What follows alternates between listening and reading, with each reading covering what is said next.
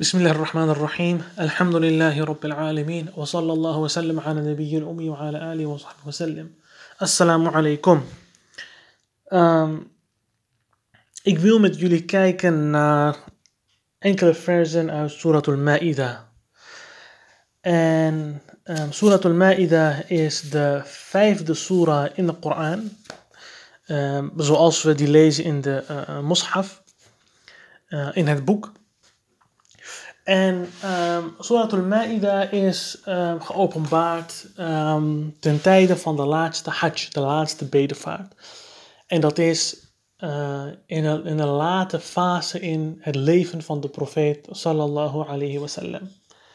En dat is belangrijk omdat het betekent dat, de, de, de missie, dat zijn missie en dat de openbaring tot uh, volmaakt is. Dus het is volmaakt. Zijn missie heeft hij volbracht en de openbaring begint tot een einde te komen. En daarom is er ook in het begin van Surah Ma'ida uh, openbaart Allah subhanahu wa ta'ala Al-yawm akmaltu lakum dinakum. Op deze dag heb ik jullie religie compleet gemaakt. Niet in die zin dat het daarvoor incompleet was, maar in die zin dat de openbaringen van wetgeving, dat dat het aantal wetten, dat die openbaring, dat dat bijna klaar is. En Allah subhanahu wa ta'ala beschrijft dan ook in de Surah Ma'ida, in het begin ook, wat is verboden voor jullie en wat is toegestaan voor jullie. En um, een voorbeeld daarvan is bijvoorbeeld al-wudu of al-ghusl, de kleine wassing, de grote wassing. Uh, met betrekking tot het gebed, maar ook met betrekking tot het soort vlees wat we mogen eten. En dan begint Allah subhanahu wa ta'ala een vrij uitgebreid, een uitgebreide verhandeling van de Bani Israël. Van de Joden, maar ook de christenen. En het gaat dan met name om de zaken waar wij van kunnen leren. Dus lestrekking van hun fouten. En uh, Bani Israël in de Koran, een belangrijke waqfa, is de Bani Israël in de Koran heeft niet per definitie een negatieve connotatie. Het heeft geen negatieve ondertoon. Want Bani Israël, te midden van hun heb je profeten. Je hebt heiligen. Maar je hebt ook zondaren. Maar ook geleerden. Je hebt vromen.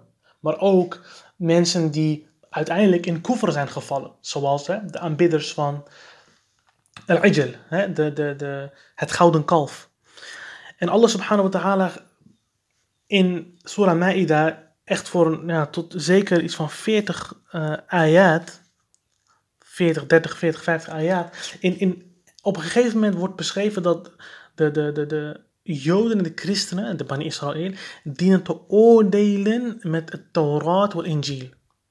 Ze hebben de Torah en Injil. Laat ze dat eerst in de praktijk brengen. En dat verwijzen niet naar wetgeving volgens de meeste geleerden, gelezen in Mufassirun, maar ook als je de context goed leest en, en de taal uh, wat gebruikt wordt, dan gaat het erom dat de Torah en de Injil ernaar verwijzen dat de profeet sallallahu alayhi wasallam de laatste profeet is. En die kennis hadden zij. Dus wat zij in de praktijk dienden te brengen is het geloof in de profeet Mohammed sallallahu alayhi wasallam. Dus die aansporing van Allah subhanahu wa ta'ala voor hun is met name dat zij dienen te geloven.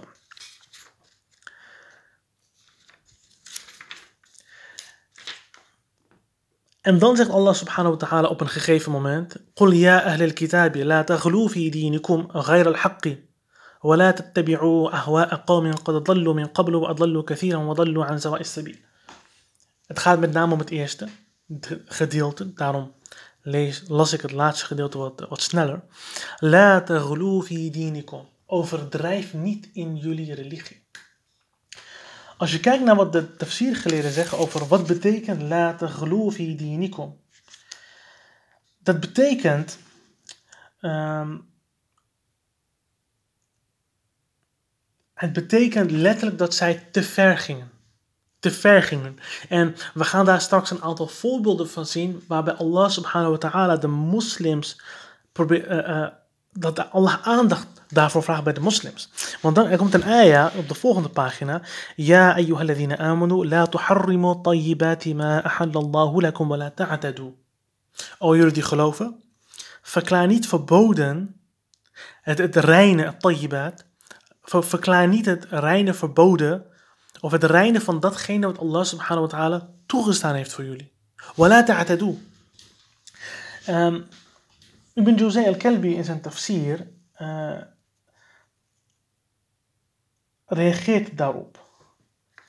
En wat hij zegt, en dat is een hele interessante les voor ons, en dat is dat de reden daarvan is dat uh, een aantal van de Sahaba, van de metgezellen, uh, een aantal van hen zei um, dat vrouwen voor, dat ze voor zichzelf verboden verklaarden, dat ze vrouwen voor zichzelf verboden verklaarden. Met andere woorden, intimiteit met, met een vrouw. en de andere slaap, en de andere het eten van vlees, en de andere zou Sihu fil ard, dat is rondtrekken op aarde. En de profeet sallallahu alayhi wasallam heeft gezegd: Ana ana, fa'aqumu wa ana, wa asumu aftir, wa atin nisa. Maar wat betreft mij, ik ben wakker, aqum, ik, ik sta letterlijk, dus ik bid, ik verricht het gebed. Wa anam, en ik slaap. Ik vast en ik verbreek mijn vasten. En de profeet sallallahu alayhi wasallam was getrouwd, hij had vrouwen. فَمَنْ رَغِبَ عَنْ سُنَّتِي فَلَيْسَ مِنِّي En degene die afwijkt van mijn sunnah, die is niet uh, van mij. Die behoort niet tot mij, tot mijn gemeenschap, tot mij. En dan zegt Allah subhanahu wa ta'ala, en dit is eigenlijk waarom deze hele podcast is, وَلَا تَعْتَدُوا أي لا تفرطوا في تجديد في التجديد على أنفسكم أكثر مما شرع لكم Oh, alaikum. Ehm, ga niet voorbij. Ga niet. Eh, Al-ifraat of tafriet is dat je extremen gaat opzoeken. Dus je hebt een balans en dan heb je aan de rechterkant een extreme en aan de linkerkant. En Allah subhanahu wa ta'ala zegt, zoek niet het extreme op van het tajdid, ala. Van dingen te eh, zwaar voor jullie zelf maken, dingen te moeilijk maken voor jullie zelf. Ehm, en op het, en daarna zegt Allah subhanahu wa ta'ala, dat is een pagina daarna, um, Ja ayyuhalladhina amanu. En dit is dus de tweede keer dat Allah subhanahu wa ta'ala de gelovigen aanspreekt. Net vlak nadat er een uitgebreide verhandeling is geweest van Bani Israël. Dus de Joden en de Christen over wat zij, en die gemeenschappen van toen, wat zij toen fout hebben gedaan. De tweede opdracht aan de gelovigen, Allah subhanahu wa ta'ala zegt, Ja amanu, la tas'alu an ashya'a in. Vraag niet om zaken dat op het moment dat jij de antwoorden krijgt, of dat het duidelijk voor je wordt gemaakt, dat het, dat het je schaadt. En dat gaat, de reden hiervan is dat toen de verplichting van de hajj werd geopenbaard, heeft een man aan de profeet sallallahu alayhi de vraag gesteld, moeten we dit ieder jaar doen? En de profeet sallallahu alayhi probeerde om uh, de vraag niet te beantwoorden initieel beantwoordde hij het ook niet, sallallahu alayhi. En de man herhaalde de vraag. En de profeet sallallahu alayhi wasallam zei, um, als, als hij ja zegt, als ik ja zeg, wordt het verplicht. Dus um, er zijn twee meningen over het vragen hier. En dat gaat, één is, het gaat om vragen uh, om zaken die, uh, die, waarvan je het antwoord niet fijn vindt. Nou, een andere mening in tafsir is dat iemand vroeg aan de profeet sallallahu alayhi waar is mijn vader? En toen zei de profeet van nar, in het vuur. En een andere mening, en Ibn Juzay al-Kelbi geeft aan dat er veel meer aanwijzingen zijn dat het om, dit, om deze betekenis gaat. Dat vraag niet om meer, uh, vraag niet te veel door als het gaat om verplichte zaken.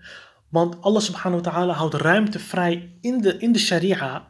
En die ruimte is een genade. En hoe meer je die ruimte dichtmaakt, hoe strenger en moeilijker je het voor jezelf maakt.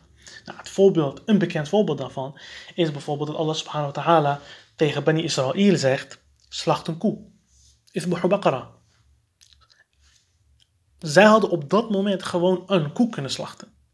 Maar wat gingen ze doen? Ze gingen allemaal soort, allemaal vragen stellen. Wat voor koe, welke kleur, hoe groot. Dus door al die vragen kwamen er antwoorden waardoor ze op een gegeven moment verplicht waren om een hele specifieke koe te slachten. En dat is wat Allah subhanahu wa ta'ala daarna zegt. Um, قد سألها قوم من قبلكم ثم أصبحوا بها كافرين. Want er waren volkeren voor jullie die gingen ook vragen stellen. Maar daarna werden zij kuffar. Doordat ze al die vragen stellen. Het woord kuffar hier betekent niet letterlijk dat zij ongelovigen werden. Maar wat, wat het betekent is dat zij ehm, zoveel gingen vragen. تسؤكم بالتكليف ما يشق عليكم. Zij gingen zoveel vragen dat de verantwoordelijkheden zo zwaar op zichzelf werden. En uh, wat is dan. Um,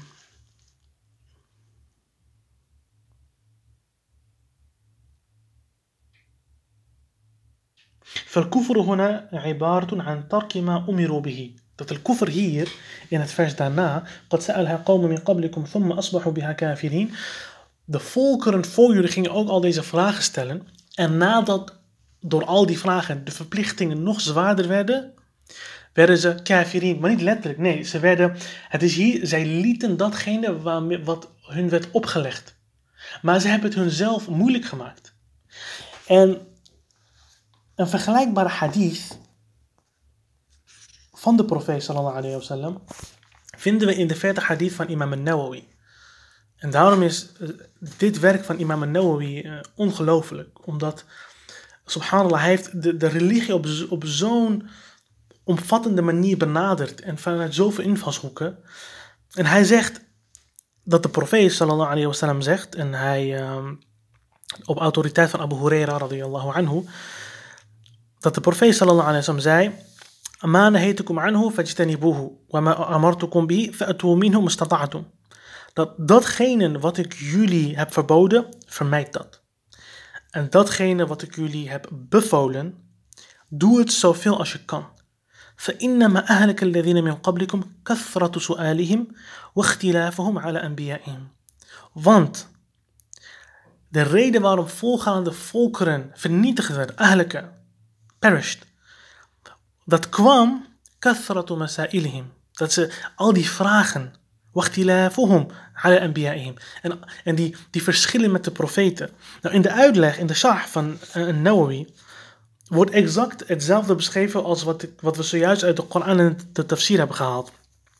Dat toen de verplichting werd gesteld van de hajj, kwam iemand naar de profeet sallallahu alayhi wasallam. En um, en hij stelde de vraag of we ieder jaar de hajj moeten doen. فقالوا يا رسول الله أفي كل عام فسكت De man vroeg ieder jaar en de profeet sallallahu alayhi wa sallam was stil. فأعادوا قال لا En de vraag werd opnieuw gesteld en de profeet sallallahu alayhi wa sallam antwoordde weer la.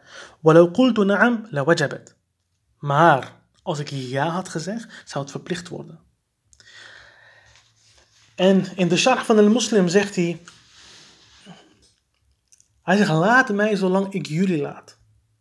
Want het enige wat jullie heeft vernietigd, wat de mensen voor jullie hebben vernietigd, is al die vragen.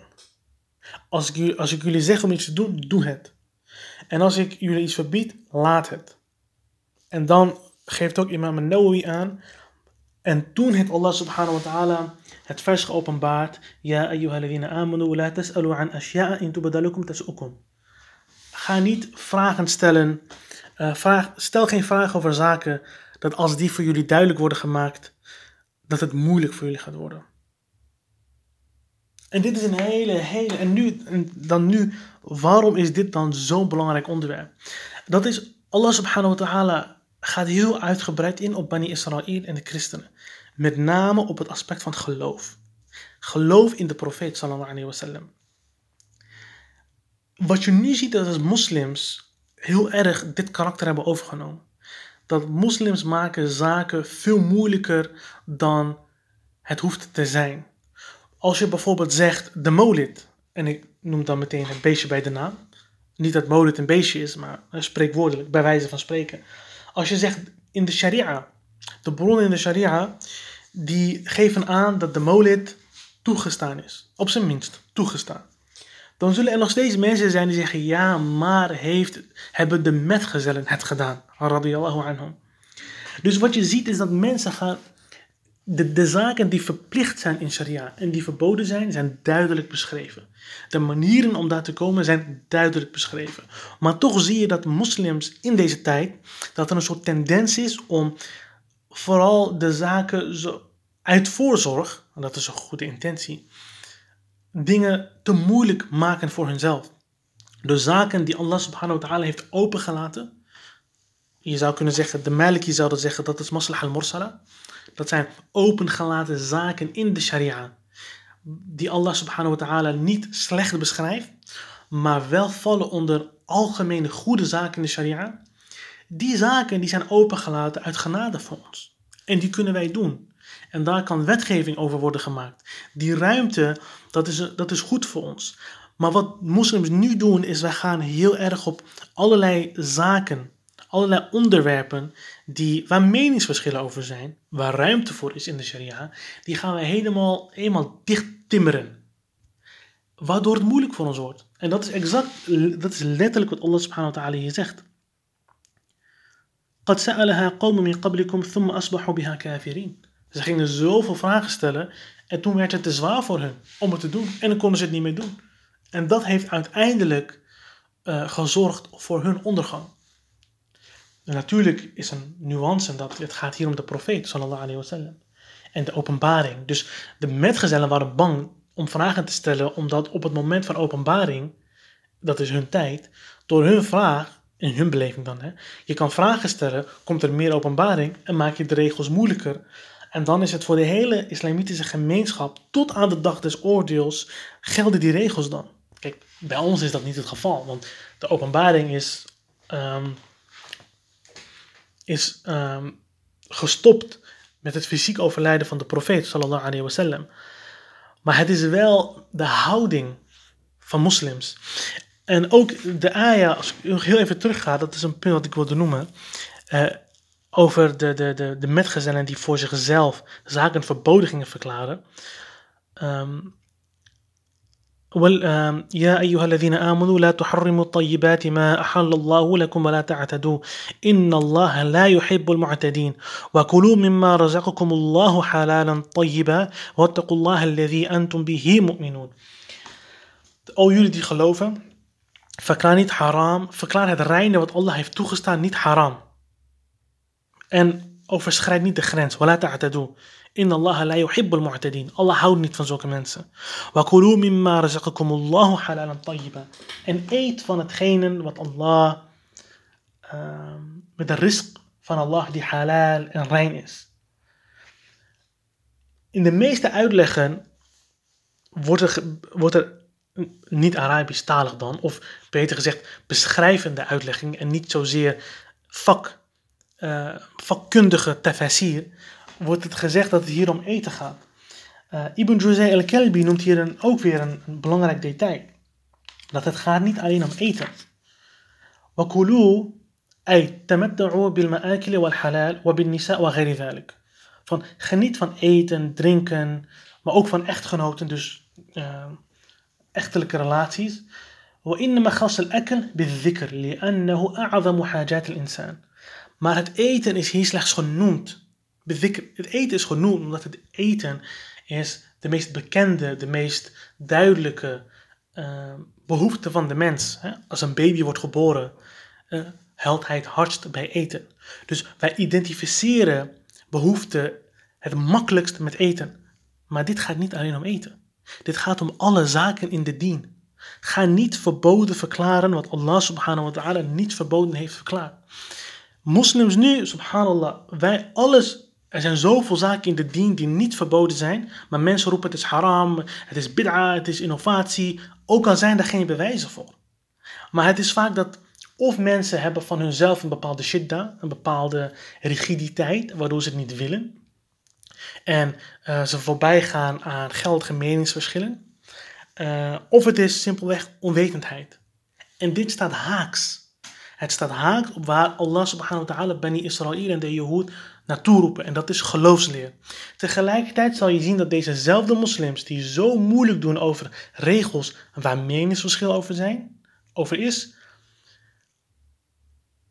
dat zij heel makkelijk en flexibel omgaan met de artikelen van geloofsleer. Je zult merken dat zij opvattingen hebben over Allah subhanahu wa ta'ala waar je van schrikt. Dus op het gebied van geloofsleer zie je dat er uh, enorm wordt verwaarloosd. Dus er is een verwaarlozing op geloofsleer waar Allah subhanahu wa ta'ala de Bani Israël en de, uh, dus de Joden en de christenen naar roept. Dat verwaarlozen wij. En wat Allah subhanahu wa ta'ala ons wil leren van wees niet te strikt en te rigide, daar hebben wij striktheid op. En dat maakt dat de islamitische gemeenschap, dat moslims in een soort, in een soort, uh, in een soort houtgreep zijn. Dat ze vastzitten. Onze rigiditeit zit in de principes van geloofsleer. Tuurlijk heb je ook rigiditeit in uh, regels, want we hebben vaste verplichtingen, die veranderen niet. Maar er is ruimte in sharia. En door die ruimte is er ijtihad mogelijk. Is, er, is het mogelijk dat er geleerden in iedere tijd kijken naar de sharia en de instrumenten van de sharia nemen. Dat zijn de vaste instrumenten, maar ook de flexibele instrumenten om de behoeften van de tijd tegemoet te komen. En dit allemaal bij het completeren van de religie. Want dat is waar het begon. De laatste hajj. Al-yawma akmaltu lakum dinukum. Jullie religie is compleet. En dat betekent dus ook als de religie compleet is, vraag niet te veel door. Als er meningsverschillen zijn, er is een meningsverschil. Klaar. Tenzij je dat natuurlijk doet voor studiedoeleinden. En dan afsluiten, dat is misschien ook wel belangrijk. Imam Nawawi beschrijft, uh, omdat de ayah natuurlijk uh, de gelovigen verbiedt om te veel te vragen, geeft hij aan dat er een aantal soorten vragen zijn. Je hebt vragen over de regels van de islam. Iemand die daar geen kennis over heeft, voor hem is het verplicht om te vragen over de wassing, over het gebed, over het vasten, over als hij uh, handelt en uh, contracten sluit, om daarover te vragen, om ervoor te zorgen dat zijn handelingen correct zijn en dat zijn aanbiddingen geldig zijn. Een tweede categorie van vragen, dat is voor de geleerden. Dat gaat verder en dat gaat om uh, fatawa, dat gaat om religieuze verdikten en oordelen. En dat is een gemeenschappelijke verplichting op de gemeenschap.